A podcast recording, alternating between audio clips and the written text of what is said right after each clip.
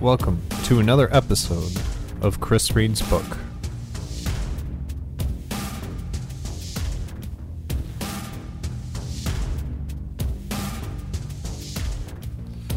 Welcome back.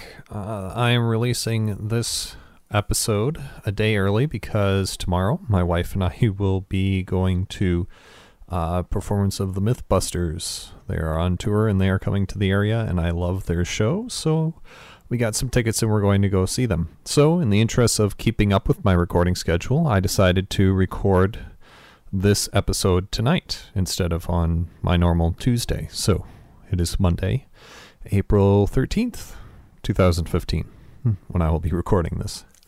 Hello, future people, as some of my favorite podcasters say.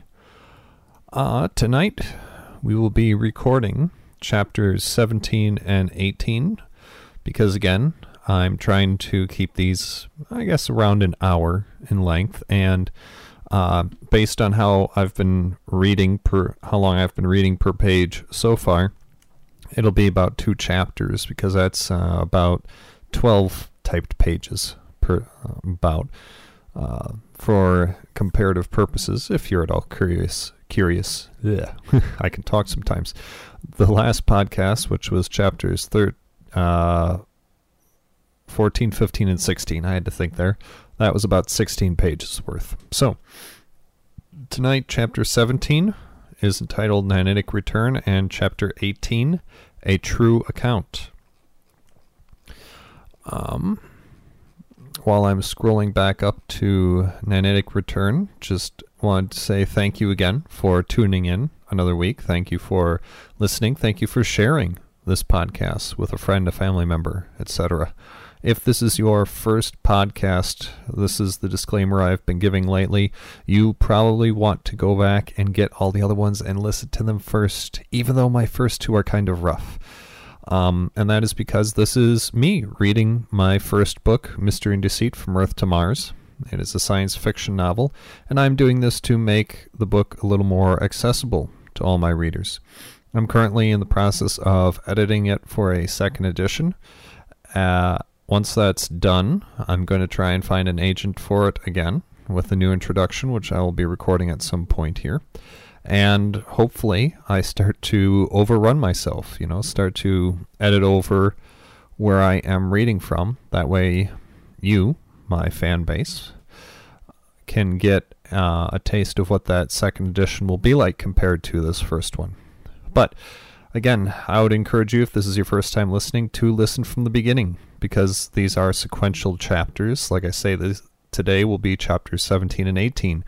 If you would like to share this with a friend or to get all the episodes so far, you can look me up on iTunes on your favorite podcast player look for Chris Reed's book or just Chris Pullman. Or you can head over to my website, narclaninc.com. That's N A R C L A N I N C.com. That has uh, some social media contact info on it. And hopefully this weekend I will be updating that website. But in the meantime, it does have links off to my author Twitter account, to my author Facebook page, and also links to the MP3 files, to the raw MP3 versions of all the episodes of this podcast. So you can download those directly and just play them from your favorite media player. Maybe you have an old Zune lying around. You can throw them on there and listen. That is just fine with me. But mainly, thank you for coming back another week. So, with that said, let's jump into it. Chapter 17 Nanitic Return. You know he doesn't like to be disturbed. I know, honey, but I do need to talk to him, and there's no time like the present. And anyway, I should think he sees it coming, replied James as he left for Meng's chamber. For a year now, the eight of us had been working together at the Atmo Labs, secreted within NAR Defense in Wisconsin, building a more solid base of operations, improving existing tech, and trying to revive and perfect our old nanitic research. The company, partly due to the mercenary income of Meng's crew and partly due to the avalanche of technological advances we were making, was well beyond self sustaining, making its way onto the list of the most profitable companies in the U.S. The ongoing DoD projects didn't hurt in that vein either, of course. The private research had also been advancing, though slower. Despite knowing that the nanite tech was alive and well within each of us, extracting and duplicating it was another matter entirely. Or so it seemed until James woke up one morning. He realized our original approach wasn't completely off the mark. That is, it did have two key components volume and activation in a living organism. There was a critical mass of nanites needed for bonding to even occur. The nanites, being a hive networked organism, knew this too. As such, not until that critical mass was reached would the nanites respond as James, Adam, Melinda, and I were hoping they would. And the basic answer was that a critical mass couldn't be achieved in a petri dish. So the first necessary component was critical mass. The second was activation energy. Enough raw power had been coursing through the room that night so long ago that it was literally dense in the air, enough so that the nanites could harvest and use it directly. When we originally tried the bonding that night, a lifetime ago now, there was something that had worked. All the calculations had been ramped up so high that there was an extreme under, overabundance of both nanites and raw energy, the two critical components. That's why we eight had bonded with the nanites. However, there was also an upper limit to nanitic density during bonding. Too many nanites around, and none took the lead in becoming symbiotic. They essentially adapted to a pseudo symbiotic state, neither bonding nor replicating. And that, self replicating in a living organism, had always been one of the ultimate goals. After all, without self replication, the supply of nanites would eventually wear out and fail, leaving no trace of their existence. The only reason that the test marines maintained their heightened prowess so long was because of the literal infusion of a multitude of the original nanites into their cells. Had they not been so overexposed, their heightened manifestations would have disappeared much sooner. In us, though, the perfect amounts of nanites were present, and with plentiful ambient energy, the nanites were able to quickly bond to us. Realizing all of this sent James to his lab early that morning to frantically record and try to work through his epiphany. After a few hours, he had the answer. He knew the quantities and amounts needed to produce successful nanitic bonding. Better yet, such a bonding would produce more active results than just heightened abilities. End result? Their small group could now expand. While working with Adam the previous night, James hadn't seen the obvious answers, but now it made perfect sense. The accident that had shut down the project had been the best thing that could have happened to our nanitic research. Not only did it create a perfect environment for nanitic bonding, one James was sure we could now safely replicate, but also showed the further capabilities of the nanites. For instance, that night the massive amounts of raw electricity coursing through us had been channeled into nanitic replication. At the time, our bodies had been nanite poor. James suspected, though, that even now the nanites within us all could likewise channel raw energy in such a way to avoid damage to the host. He wasn't sure if it would always result in nanitic replication, but felt, possi- felt positive it was possible. Putting stylus to pad and frantically scrawling his thoughts and minute calculations, James headed back toward the residence buildings as he felt himself coming to an end in terms of recalling and recording his realizations. Entering the Atmo Hall, James slowed as he neared Meng's chamber. The door, as eerily as ever, opened just before James reached it. Come in, James, said Meng from within. I expected you. Of course you did, James thought to himself. Do you also know why I've come? he asked as he entered. I sensed much excitement, replied Meng, his eyes opening after he turned to face James fully. Though I didn't look into it too much. My visions have changed drastically since this morning around, oh, oh five twelve, though. What dawned on you when you woke this morning, friend? The answer we've been searching for. We have the nanite tech again, but this time perfected. It's simpler than we first thought. Lower amounts of nanites, drastically lower power levels. That would agree with what I've been seeing. As I say, my visions have changed drastically. At 0512, a new world dawned, James. Continents shifted and world leaders took to a knee. A bright future lies before us now, James. We need only grab a hold of it. What Meng didn't share at the time were the dark storm clouds he also saw that day. Not only had he been met by the new dawn, but also by Pandora just closing her box. Such visions of the future concerned Meng. He had seen glimpse, glimpses of such visions before, though then they were faint and fleeting. Since early this morning, those semi, such semi-apocalyptic visions had come to the fore. The future was always in flux, true, but when different time strands all trended the same way, they surely meant something sinister and imminent. For the moment, Meng pushed such doubts out of his mind. After all, they were still fairly far distant in nebulous visions. The immediate future, though, was very clear in Meng's mind. What nanitic tech meant for them was growth and stability. It meant the ability to help more people across more of the world. Leaders taking a knee. This was never meant to be to rule nations, James said. No, of course it wasn't, James, but it was meant to protect them and they will turn to us, supplicants on bent knee, asking for just such help. It's only a slight extension of what we already do. Think of it. Right now, we serve by necessity. The governments of the world are busy enough with affairs of state. They don't have time to deal with the filth and dregs of this world. We can. Between NAR and Atmo, we have enough resources to become the international force that is so desperately needed right now. And what would happen, you suppose, if governments began to legitimize our efforts, if they gave us jurisdiction over international territory? Right now we're tolerated because we're small and effectively necessary. We could become an internationally recognized peacekeeping force. Nations would bow before us for our help, not lording over. War would become a thing of the past not only because no one could stand up to a force such as we could muster, but also because there would be no need. Governments could focus their energies at home toward medicine, toward science, toward space exploration.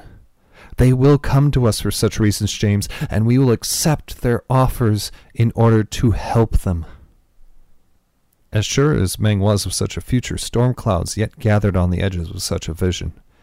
Seeming to jump tracks, Meng said, have you told anyone else of your discovery?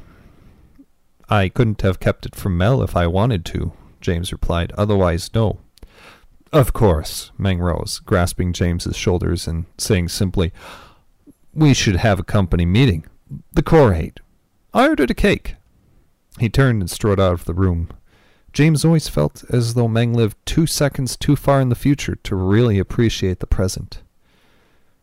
The eight of us gathered in the NAR conference room. The room itself had been redone while the rest of the NAR facilities were expanded. The north and west wings of the facility, now standing two stories tall, would have blocked in the old conference room, removing the purpose for the wall windows. Instead, we had replaced our old conference room with an enlarged company break room and kitchen, adding a clone of the original room atop. The east wing had been enlarged and expanded to serve as our production and testing floor. As we gathered, it was once more coming into spring. From the conference room's wall windows, we could see far across the surrounding forest as it came into full bloom and leaf. A small grove of cherry trees lining the path that bisected the west north wing courtyard and passed to the residence town were in full bloom. On the observation deck, you could hear, if you listened carefully, pine cones popping open and dropping their winter seeds to the ground beneath. Robins and sparrows sang. Meng and James had yet to arrive. We were rife with anticipation. Save Melinda, of course, who had a knowing smile on her face. Come on, Mel, give, Adam pressured, sitting next to her. It's their news, Adam. You'll just have to wait. If I focused hard enough, I bet I could find it in your head, Adam said in reply. I have my own tricks that would keep you out, Melinda said with a smile. The large doors to the room swung open as James and Meng entered, carrying a large, flat box as they sat down on the table. Meng, going to the minibar, grabbed some ice and scotch for himself, and a Jameson and Coke for James before beginning. Friends, today is a momentous day. As I meditated this morning, I saw a great many things. I, of course, saw the typical mix of battles and missions, such as I've told all of you about before. Meng often tried to relate his visions to us, but often failed. There was just too much flowing at his mind too quickly to relate all of it. Then, suddenly, my visions changed. It was as if the roads of the past and the future shifted beneath me, coming sharply through a single point, which was. James? Which was a realization, James said, swirling his drink. This was big if he was drinking during the day. A realization that only came to me as I slept. Out, man, out! exclaimed Adam. Simply put, we have the nanites once more. Meng strode forward, set his drink down, and tore off the top of the large box. Inside was a cake that read, Back in business, with micro machines littered across the surface. Sorry they aren't nanomachines. Closest I could come, Meng said with a grin as he retrieved his glass. We were still trying to believe what we had heard. You're serious, Jim, Adam said, standing and leaning forward on the table. No joke. For real, man. We'll have to refine it all a bit and put it to test, but it should work. Adam looked around, as we all were. He walked over to the bar, grabbed a can of beer, began walking back toward us, shook it and grabbed the, cracked the top, sprang us all. Yeah! Adam exclaimed as we all tried to get away from the spray. Once his can ran out, he returned to the bar, cracked a beer to drink, then served his bartender, exclaiming, Drinks are on me! Meng, meanwhile, made his way next to James, handing him a gilded knife. This is a big deal, James, he said as James began cutting the cake. We all shared a piece, toasting the accomplishment. Calling down, James had Jeanie mark us all out for the rest of the day, as we continued celebrating and even began going over some of the finer points of James's epiphany. Such brilliance had James, though, that no faults were found in his reasoning. Something he began scrawling on a napkin, that something that continued to evolve over the following days and weeks, were the primary mu- rules in nanite symbiosis, or simply PRINS. Later, as we watched commuter employees begin to head home for the evening, James pulled Meng aside. Meng, throughout today I came to realize something more about the nanites. Oh? Meng's, Meng asked. Come on, don't tell me you don't know, James replied. James, remember, I see images of the future, not facts. I see men and women in similar uniforms. They walk, fly, and appear into battle into overwhelming odds and come out unscathed. I also see libraries filling with books and new research facilities being built worldwide. Tell me what I'm seeing, James. The possibilities with how we can now bond nanites is practically limitless, James said. What's inside of us now is basically a coexisting hive organism. With this new understanding of the tech, we can create a true symbiosis between hive and host. Where our physical and mental abilities have been artificially boosted, now we can permanently augment them however we want. We could conceivably make a person able to lift the Empire State Building, be able to leap across the Grand Canyon as though it were a crack in the sidewalk. We could even create armor that acts like a person's own skin that would be impervious to projectile weaponry and resilient against explosives. The sky's the limit. James, it sounds like you've already started to see that. Go, spend the night with Melinda. I have the feeling it's the last one you'll spend at home for a while. Finishing, Meng patted James on the shoulder.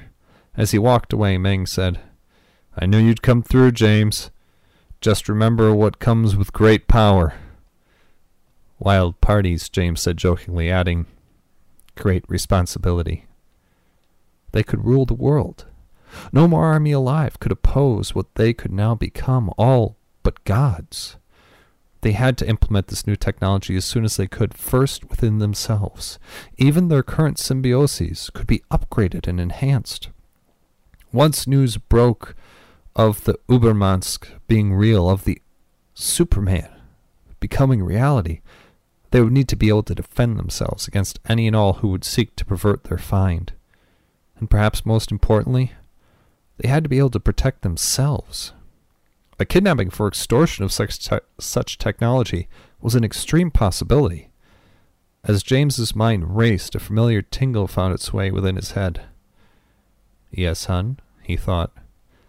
I think you've worked enough for today, don't you? came the thought reply.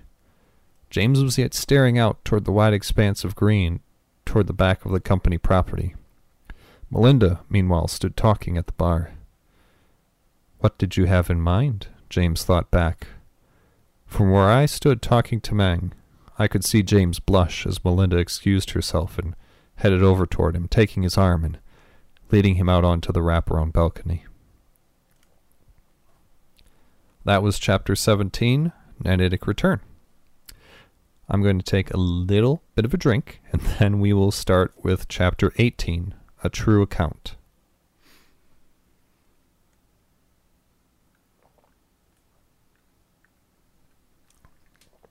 Okay. Chapter 18, A True Account. But why not? It's all in the history books anyway. Look it up. I have, but what I don't know is if recorded history is to be believed, especially after what you've been telling me. James, why shouldn't you? Why shouldn't it? Eric questioned offhandedly, looking out his window. Because it was written by the victors, not your people. What's the difference? Eric asked. The truth. The truth is the difference, I said. In the end, only truth remains. We have nothing else to fall back on. The truth? Eric turned toward me, ire building in his eyes. The truth is collective fancy, an agreed upon fallacy. Truth is what we choose to believe, not what is, was, or will be. Then I want the facts, or the matter, the figures, events. I want to know what actually occurred, I pressed. The facts? Eric said. Yes, Eric, the facts. Are you really ready to dive down that rabbit hole again? He asked. Tell me, I said. Eric again leant back in his chair, the angst gone from his face and replaced with only pity, as he gazed longingly outside. Spoken words. Such an inefficient medium for information transference even worse than the written word. And with all our advanced projective reality, holographic infosystems, the establishment refuses to use them for information transmittal officially. What do you mean by that, officially? I asked. Eric simply moved his eyes to gaze at me, the mischievous twinkle once more there. How else would Chaos's agents keep his plan going so consistently for this long? Over time, I remembered idea is corrupted, but a contemporary, primal, original idea constantly kept fresh is incorruptible. And with I the only source of nanites left in this system, such would be the only means of keeping the idea alive for this long. By keeping the text secret, the plan is kept secret. Eric returned his gaze back out the bay window. What though about the facts, Eric? About what really happened? I forget. Maybe by tomorrow I'll remember. Eric, though, couldn't forget anything about the past. Not even the slightest detail could change itself in his mind. Such was I to find out later. His mind worked exactly like an old computer, storing information perfectly. It was his curse, I suppose, but also such a powerful gift. I only wish he would have shared it with me in more bite sized pieces. Tell me more about the battles you were in, I said, trying to leverage the moment before me. In any event, all I needed was patience. I knew that I could get more information from Eric with patience than I ever would researching. He had been there after all. Imagine what insight we would have on history were we historians able to talk in person with Agamemnon, Alexander, Julius Caesar, Genghis Khan, Napoleon, or any of the great military minds. Here I sat with one of them, a font of knowledge, yet one who at this moment offered no water. It was simply a matter of finding the switch to make that font once more flow. I'm getting hungry again, Eric said. You okay with spaghetti? He asked, getting up out of his chair and walking toward the kitchen. Spaghetti? I asked. Yeah, you know, long rod shaped pasta under some sort of a tomato sauce. Actually, I've never heard of it, I responded. Eric stopped in the doorway to the kitchen, grasping it with his hand and shaking his head. Never heard of spaghetti. Wow. Come in here for a culinary lesson, Sonny. Your taste buds will thank you. As he strode into the kitchen, I grabbed my note tab and obediently followed. If his soup was any measure, this spaghetti was sure to be a delight, not to mention the clear possibility of data mining Eric as he prepared his dish. I sat at the table as Eric finished fished in his fridge for ingredients. Normally I make my spaghetti ahead, keep it in here, he said from within the fridge. But it seems that I'm out of pre-made, so we'll just have to boil some water as I chop these, he said as he emerged from behind the fridge door with an armful of vegetables. Carrots, onions, mushrooms, and zucchini, I said. Right idea on them all. These are slightly different varieties, though, from my crop last year, he said. He took a pot from the cupboard, filled it with water, and set it on the stove. From an overhead cupboard, he removed a container of rod shaped pasta. Spaghetti, I assume, I said. Correct, he responded. I suppose you make those, I said as I pointed at the container. The contents were a brown green color. Yep. Whole wheat, spinach, garlic spaghetti. Made by these own two hands, he said, admiring his hands in front of his face, before picking up a chopping knife and starting in on the vegetables. Why do you do it? I asked Eric, being intentionally vague. Ah, vagueness. You wouldn't you won't have your history lesson just yet, James. No, not just yet. He ended rhythmically to the chop of his blade. Then how about why do you do so much cooking by hand? Food synths today can produce a nutritionally balanced and adequate meal with much less effort. Very true, he responded, but something they cannot do is relieve stress for me the way crafting something to eat by hand can. I don't understand.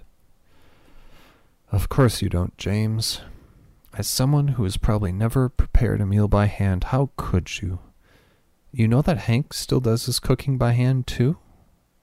I did not, I replied. Well, that did help make some sense of the odors I had smelled while while at L&H. I'd been to only a few establishments that still actually cooked food by hand. They all had a similar odor to Eric's kitchen now. Warm, earthy and moist. Yeah, not a whole lot of us left, I argue, Eric said toward the carrots he'd now chopped. I argue that it changes the taste. Hank agrees with me on that, he said to me, tilting his head, peering over his glasses and pointing at me with his knife. You can judge once we eat, he added, returning his attention to his vegetables. So you do it just to relax? I asked. Tilting his head to the side, Eric said, Also because it reminds me of old times. A hook I could use. I remember the times that James, Adam, and I would go camping. A smell of food cooking over an open fire, Eric said, his chopping paused as he closed his eyes, drawing in a long breath with a smile. It was as if he could smell those aromas of so long ago. He let his smile drop away as he exhaled, his shoulders drooping. This is the closest I can come to that anymore. The closest I've come in many decades. I could feel a deep sadness from him then, a sense of longing for the time gone by. He looked at his work, brought his hands up slightly, opening them, while keeping the knife balanced in his right hand. He stood there for a moment, studying his hands. Have you ever thought about what your hands do? He said to no one in particular. What they've done? What they will do? He paused again, looking at his hands inquisitively, as though he had caught something in them that might not have been there before. Mine have done so much. So much. He curled the fingers of both hands, loosely clasping the knife once more, and slowly turned his hands over and back, over and back, over and back. Pausing to look at them again, he seemed to discover the knife in his hand, found the cutting board with its contents, touched the zucchini, gently grasping it, and taking a slow but deliberate slice of it with the knife. Then another, and another. It was a scene much like watching a child figure out the use of a hammer or a rattle for the first time. It helps me relax and remember. Now was the moment to act.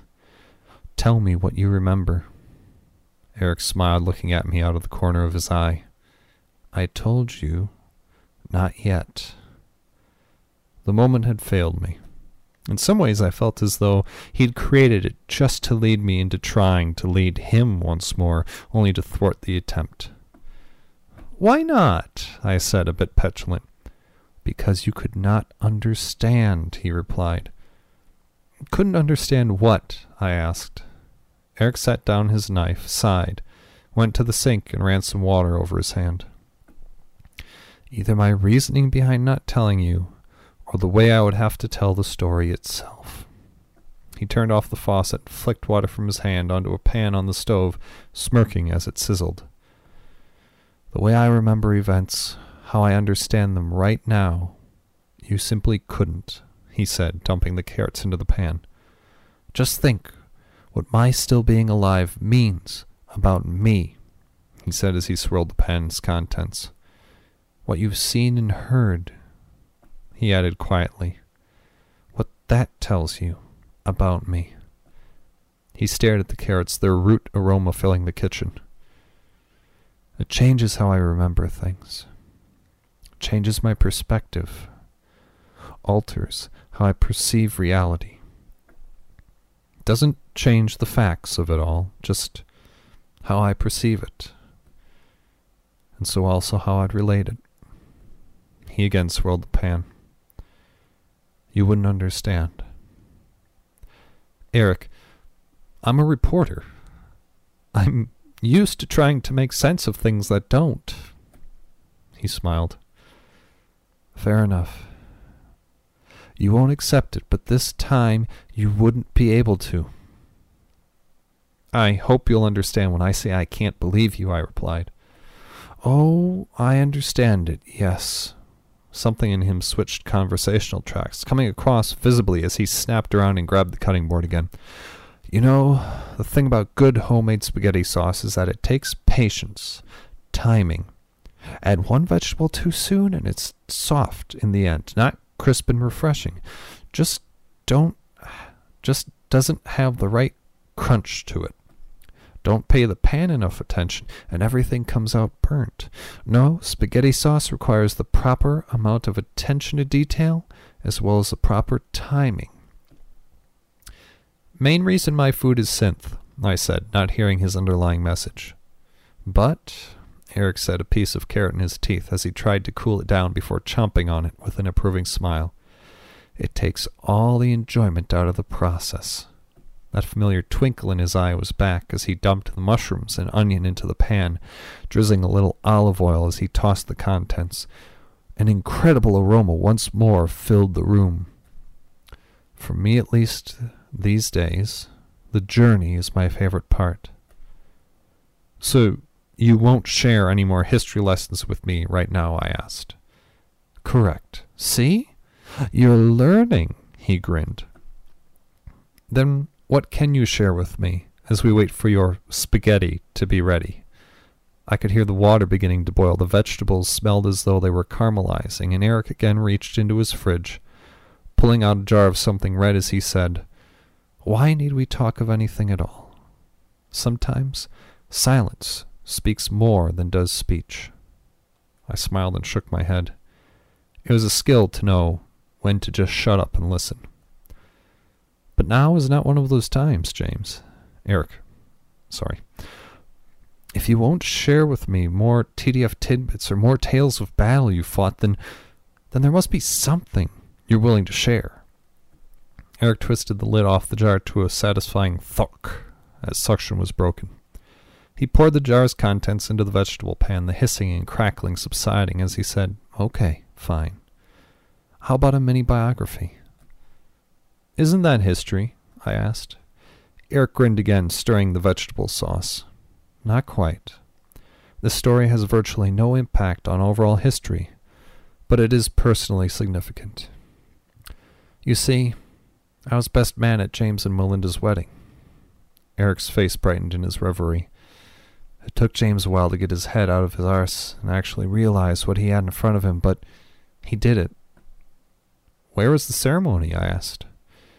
Redeemer United Church of Christ in Pewaukee, Wisconsin. Between the project and the start of NAR, they got hitched. Eric tested his sauce, made a face, ground some pepper and what I assumed to be salt into the pan. You know that stuff is bad for you, I said. Salt? Eric replied. So they say. I'm alive and kicking, though. There was a point there.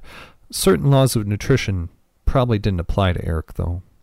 Anyway, those two really went overboard trying to do all the stuff themselves. And by hand yet. I mean, they sent out save the date cards with this silken streamer that they had threaded cutout numbers onto for the date. I'm still not sure, curiously, if they were trying to be frugal or if they actually just wanted to do everything themselves. Probably because they still aren't sure. but anyway, come the wedding weekend, things started going wrong. Back then, the entire wedding party would get special clothes, either buy or rent, to wear. Things are a lot more relaxed these days, of course, but James had picked out this black pant and coat, purple vest and tie bit. The place he rented from, this Tux place, got it all backwards. Half the coats were the wrong color, tie and vests were mismatched for the ushers. We got to the hall where the reception was to be after the wedding the next day, and they weren't ready for us. Water's boiling. Hand me the pasta, will you? So, thank you. As I handed it to him, he dumped the whole contents into the boiling water. The pot's contents seemed to increase in entropy for a moment before settling back down as the pasta began to cook. Sorry about that, needed a moment. Eric stirred the sauce as he continued. So the days leading up to the wedding went less than super. Melinda was upset, uh, quite upset, that night before. James, with that manner he had, tried to keep things moving as smoothly as possible. The next day dawned with some rain, but then turned sunny and warm. A good omen. The wedding went well, other than my fumbling a bit much with the rings as I handed them to the pastor. As well as when Melinda's dress got caught on the floor of the altar. But otherwise it went well. I wasn't facing them, but as I understand it, Melinda was saying her vows. As she did, she was making most of my fellow groomsmen cry. It was a happy day. James and Melinda shared a lot of happy years with each other. Their only regret in life was that they never had children. Oh, they planned to after the insurrection, but of course, in order to bring it to an end, James and Meng had to make the ultimate sacrifice. Eric began to choke up. Even though he wasn't fully facing me, I could see, t- see tears welling up in his eyes. They shared such love. I saw it that day, so long ago. And to see and live with James's lost it to Mel. Eric looked at me, a tear rolling down his cheek. They were each other's life, you know. I nodded. I nodded. Now was the time to shut up and listen. They lived and loved for each other. And to see that die. Eric trailed off, his gaze falling to the floor as it also turned inward, remembering his old friends. His jaw moved, lips trembling as his eyes searched his memory. So much pain. Tears rolled down both his cheeks, dropping to the floor. Such a waste. He sniffed, raising his eyes to meet mine. No words were necessary, nor would they have done. All I could do was let the empathy I felt show on my face as Eric worked through his memories. He looked away, squeezing his eyes shut. A few more tears rolled down his cheek. He grasped the edge of the stove with his hand, pulling his body around to face it. Only then, food left to prepare in front of him, did he refocus and gather himself. He opened his eyes, took a deep breath, and stirred the sauce. His jaw still moved, trying to find a way to express something words couldn't. Using what he later described as a pasta spoon, Eric lifted out a noodle, blew a nut, and tasted it. Just right. He reached into an overhead cupboard, pulled out a large colander, and strained the pasta, adding some green tinted olive oil once he was done. Would you grab two plates, James? They're in they're in the last cupboard behind me on the left. I did so, without comment, bringing them over to Eric, where he plated two mounds of pasta with a generous ladle of the sauce, adding some shredded white cheese from a container and a sprig of parsley. We sat down at the table and began eating. The meal's now somber tone changed the food somehow. Despite the light warmth of the day and the savory welcoming of the meal, I could still feel loss. Even the light about us seemed to dim to a neutral yellowish gray. My first fork of pasta, as had the soup, sent tinglings of sensation throughout my body from my head to my toes. Heeding Eric's later earlier admonition, I simply enjoyed the meal and found that doing so helped to lift the mood. Thank you, I managed halfway into the meal. For what? Eric said. For sharing both the story and the meal. Eric looked up at me and smiled sadly. The tears were yet in his eyes as he reached over the table and patted my hand. He looked out the window once more. I shouldn't cry just for them, but I do. To lose those closest to you is hardest. It was such a play of intense emotions. It did nothing to but cement in my mind the truth of what Eric told me that week. From a superhuman chorus of voices earlier to a very singular and very alone display of sorrow, as much as the man before me wasn't like any other human, he was absolutely human. While writing this and looking back, I cannot put into words just how fortunate I feel for having such an opportunity to observe Eric Pullman thus. He has become my friend and a very real part of my life. But it is, as always, hard to look in the mirror and distinguish such parts of my life from that which is me and me alone. In that respect, I saw Eric in a way that was completely separate from me. His emotions then were his own, and I but an observer. That was chapter 18. I hope that I did justice to the writing of this chapter. I hope that any vocalizations I brought to this really did justice to what I tried to express in the text. That said, let's just keep the ending of this short and sweet. Please keep coming back week after week. Thank you for doing so. Share this podcast with a friend, with a family member, with someone you care about, if you would, please. Point them over to my website, narclaninc.com, where you can link up with me on Facebook, Twitter, and download all the latest podcasts. In the meantime, Thank you so much for listening, and I will see you next week.